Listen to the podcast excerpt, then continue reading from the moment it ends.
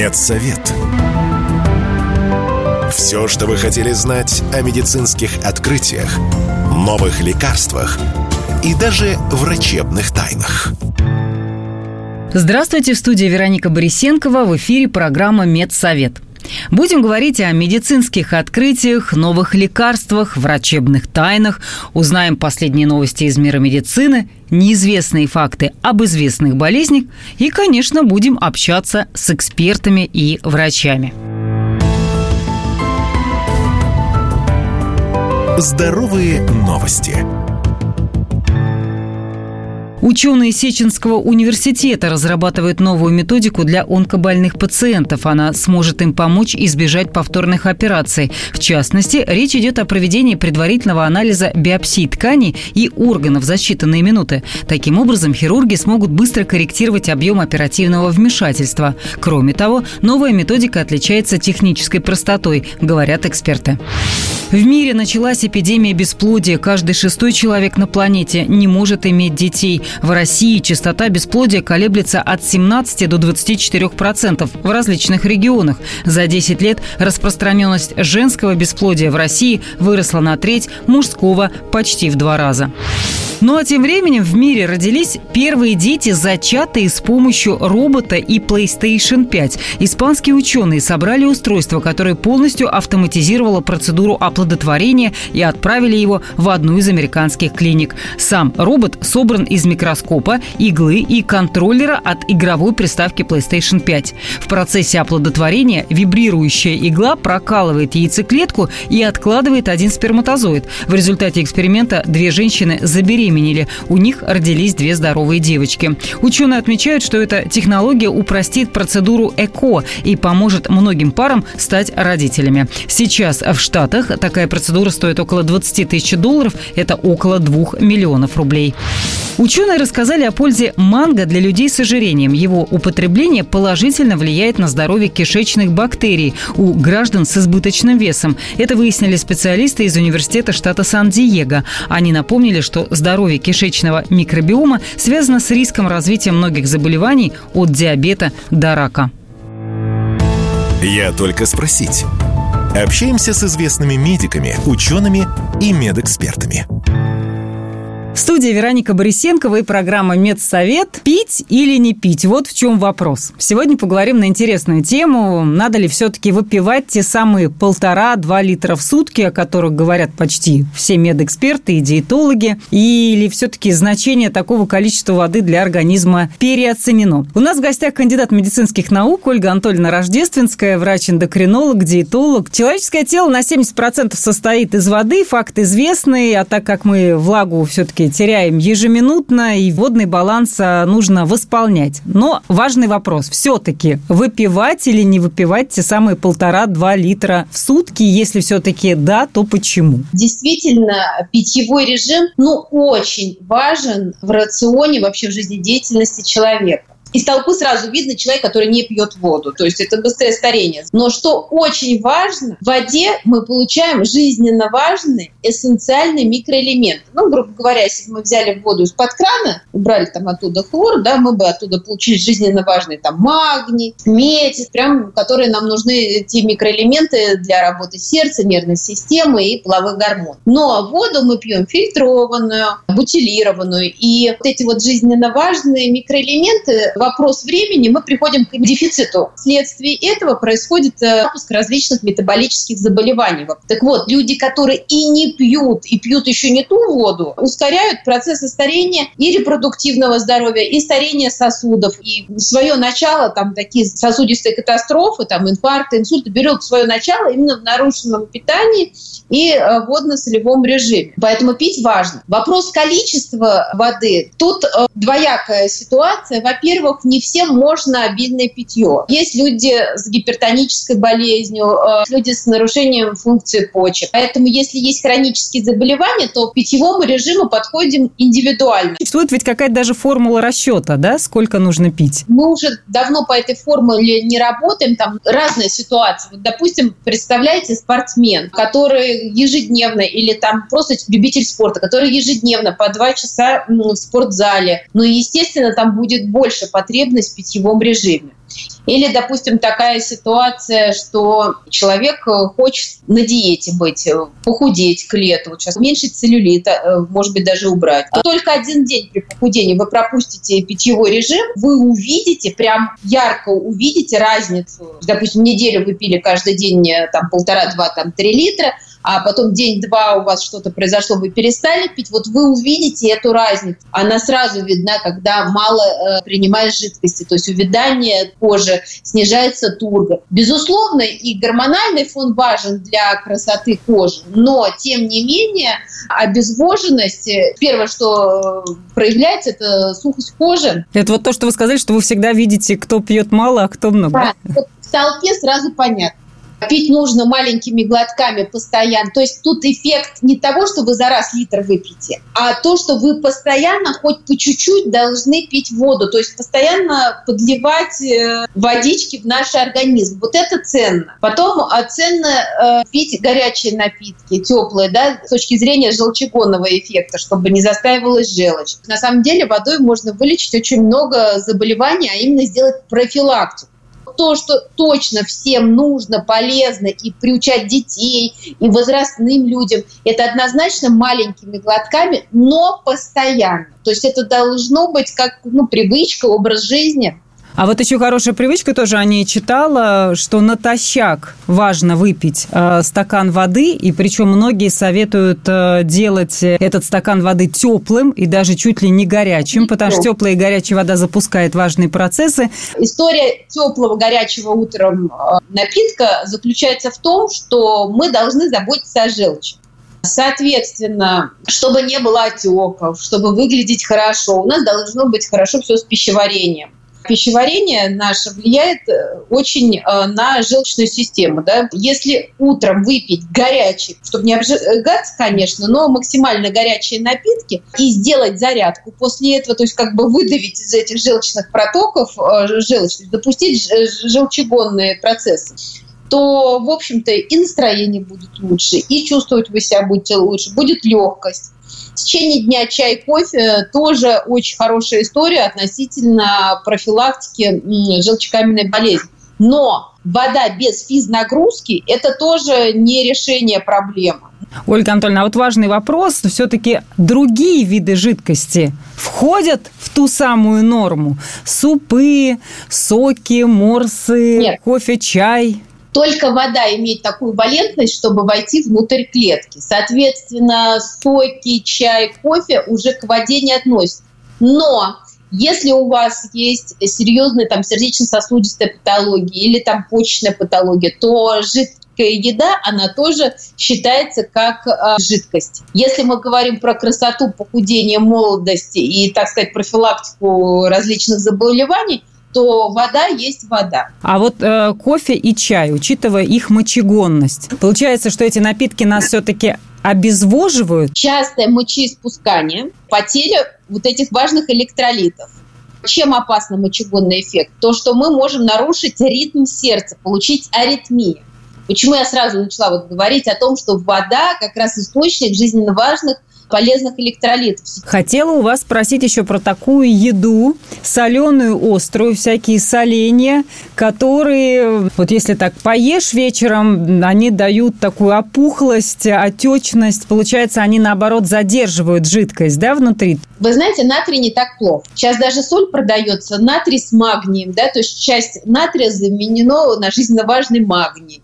Без соли жизни нет. То есть все ферментативные продукты, квашеная капуста, там моченые яблоки, соленые огурцы, они нам важны э, с точки зрения ферментативной диеты, то есть э, для улучшения микробиома кишечника. И отекают на самом деле не столько от соли, сколько в комбинации с углеводами. То есть если съест человек один огурчик, он не так отечет, как если съест огурчик и картошечку пюре. 1 грамм э, легких углеводов держит 4 грамма жидкости. Я хотела узнать о составе воды, какая все-таки э, вода, на ваш взгляд, наиболее полезна.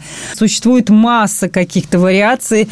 Кто-то пьет талую, э, кто-то добавляет шунгит, кто-то там, там не кипятит, потому что кипяченая вода все убивает.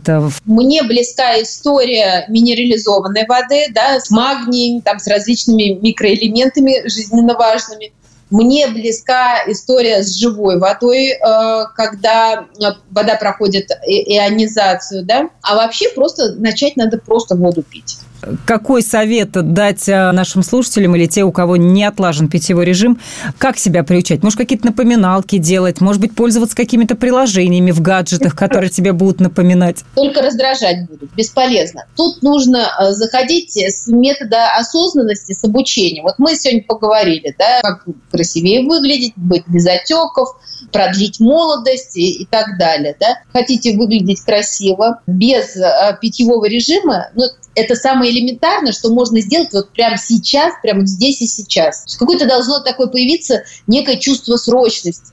И главное, что это дешево, сердито и доступно. Абсолютно доступно, доступно для доступно. всех метод.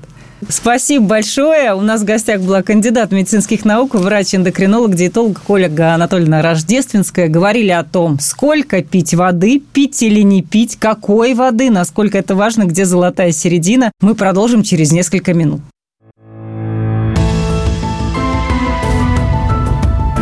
Медсовет. Все, что вы хотели знать о медицинских открытиях, новых лекарствах и даже врачебных тайнах. В эфире программа «Медсовет» в студии Вероника Борисенкова. Говорим о медицинских открытиях, новых лекарствах, врачебных тайнах. В том числе узнаем много интересного из истории медицины. Медицинские истории – Отправляемся в прошлые века, чтобы узнать, как появлялись болезни и лекарства. Эту болезнь считают одной из самых смертоносных в истории, и она до сих пор способна вызывать эпидемии и приводить к летальным исходам. Были времена, когда в мире до введения вакцинации каждый год она убивала около двух миллионов человек. Это корь. Описание кори встречается в очень древних исторических документах. Так, например, в китайских записях X века до нашей эры уже упоминается о жаре, кашле, сыпи, очень похожей на корь. Но первым, кто рассказал о ней в научном смысле, был арабский врач Разес в IX веке нашей эры. Он описал это заболевание так. Яркая краснота лица, которая начинается с щек и распространяется на остальную часть тела, сопровождается высыпаниями и лихорадкой. Ну а первое подробное описание кори в современной медицинской литературе опубликовал английский медик Томас Сайкс в XVIII веке. К тому времени корь стала одной из наиболее распространенных инфекционных болезней в Старом и Новом Свете. Вообще история этого заболевания включает в себя множество эпидемий, которые происходили на протяжении многих веков. Так, корь стала причиной большого количества смертей в Северной Америке после контакта с европейскими поселенцами в 17 веке. Европейцы завезли новый, совершенно незнакомый для коренного населения вирус, и в результате до 90% аборигенов погибли. А во время эпидемии кори в XVIII веке, начавшейся в России, заболело более 1 миллиона человек, и почти половина, 400 тысяч, скончались. Именно это заболевание стало одной из основных причин смертности во время гражданской войны в Штатах в XIX веке. Оно распространилось по всей стране, и многие заразившиеся солдаты, в том числе и во время крупных сражений, погибли не на поле боя, а сраженные этим вирусом. Говорят еще, что в 1529 году король Франции Франц I заболел корью во время своей военной кампании в Италии и из-за этого не смог управлять армией, что усилило позицию его противника, императора Карла. А еще, по некоторым данным, есть доказательства того, что корь была одной из причин смерти великого Леонардо да Винчи. Только в конце 19 века были предприняты попытки создать вакцину против кори, но они не были успешными. А получилось это только менее века назад. Два ученых, Петр Медовари из США и Юджин Вигнерер из Великобритании, в 1954 году провели серию экспериментов, в которых на культивированных тканях им удалось выращивать вирус кори. Это открытие позволило изучить его более глубоко и разработать чуть позднее долгожданную и работающую вакцину. Она была зарегистрирована в 1963 году американским вирусологом Моррисом Хилманом.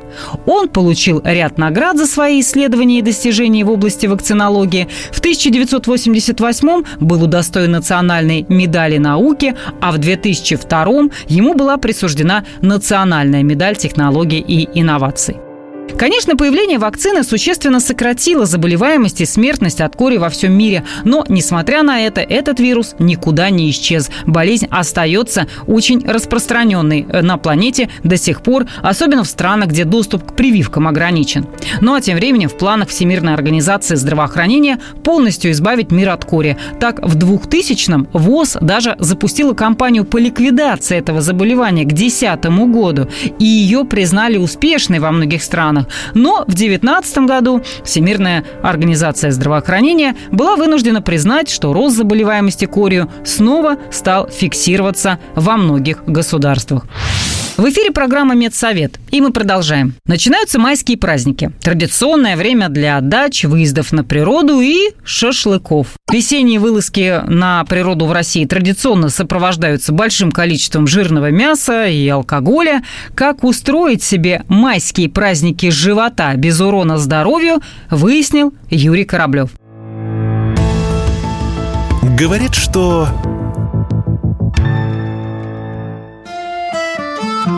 Традиционный прием пищи на Пасху приходится на завтрак. В День Победы – это обед. В Новый год – ужин. А вот на Первомай как-то само собой сложилась традиция есть с утра до вечера. Природа, закуски, шашлычок под коньячок, как поется в одной известной песне. Очевидно, не самый здоровый рацион. Чем именно он опасен, радио «Комсомольская правда» рассказала гастроэнтеролог, диетолог, кандидат медицинских наук Ирина Бережная что касается алкоголя, легкого алкоголя не бывает. единственное, что может немножечко скрасить эту ситуацию, это натуральные вина. Сухие, абсолютно сухие, без добавок сахара. Второй момент, на который мы можем обратить внимание, это все-таки мясо, приготовление мяса и гарниры с мяса. Оптимальные гарниры – это овощи, как свежие, так и ферментированные. То есть, допустим, квашеная капуста, малосольные огурцы, моченые яблоки. Ну, вот такого плана. Только не корейские закуски с уксусом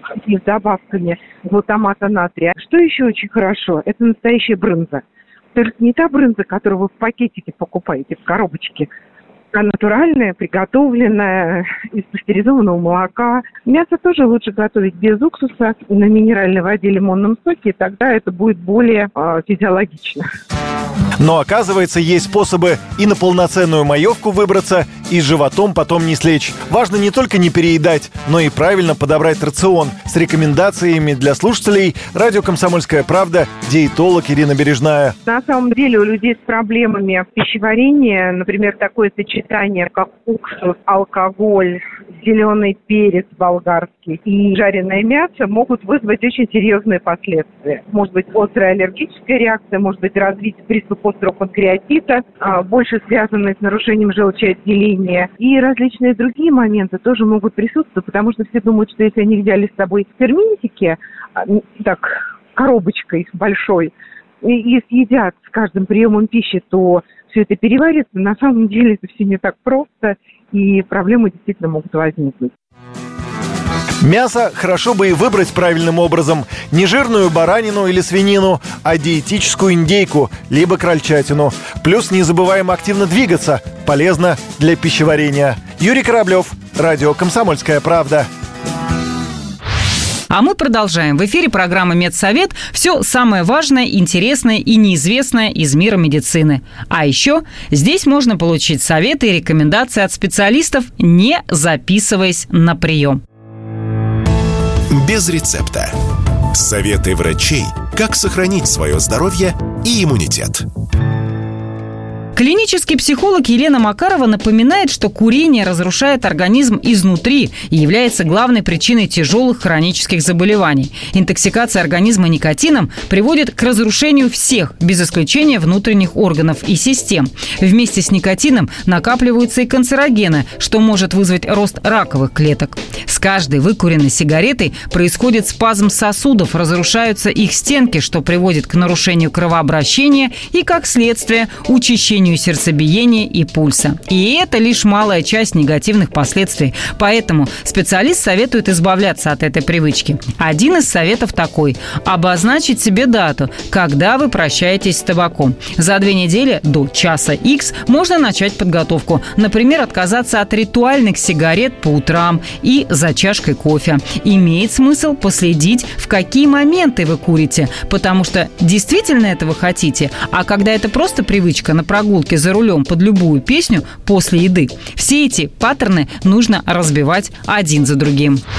Врач-диетолог Наталья Пугачева считает, что секрет здорового питания кроется в комплексе четких правил выбора и потребления разных видов продуктов. Во-первых, еда должна быть разнообразной. Человек должен потреблять все виды круп, овощей, фруктов, бобовых, ягод, орехов, семечек, мяса и рыбы.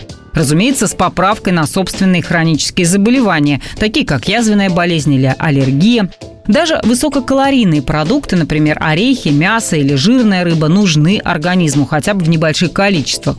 Еще она советует выбирать простые продукты. Чем меньше в них составных частей, тем лучше – не забывайте про включение в рацион пищевых волокон, причем по максимуму. Нельзя питаться одним мясом, яйцами, молочными продуктами и избегать злаков, бобовых, овощей и фруктов. Это ведет к дефициту клетчатки и плохой работе ЖКТ. Как следствие, влияет на иммунитет, настроение, репродуктивную функцию, способность усваивать витамины. Начинается пора отпусков, и здесь очень важно не забыть взять с собой аптечку с самыми необходимыми препаратами. Главный внештатный специалист по первичной медико-санитарной помощи взрослому населению Дипздрава Москвы Андрей Тяжельников назвал перечень лекарств, без которых не стоит отправляться в дорогу. Это средства от диареи и сорбенты, чтобы внезапное отравление не омрачило отдых.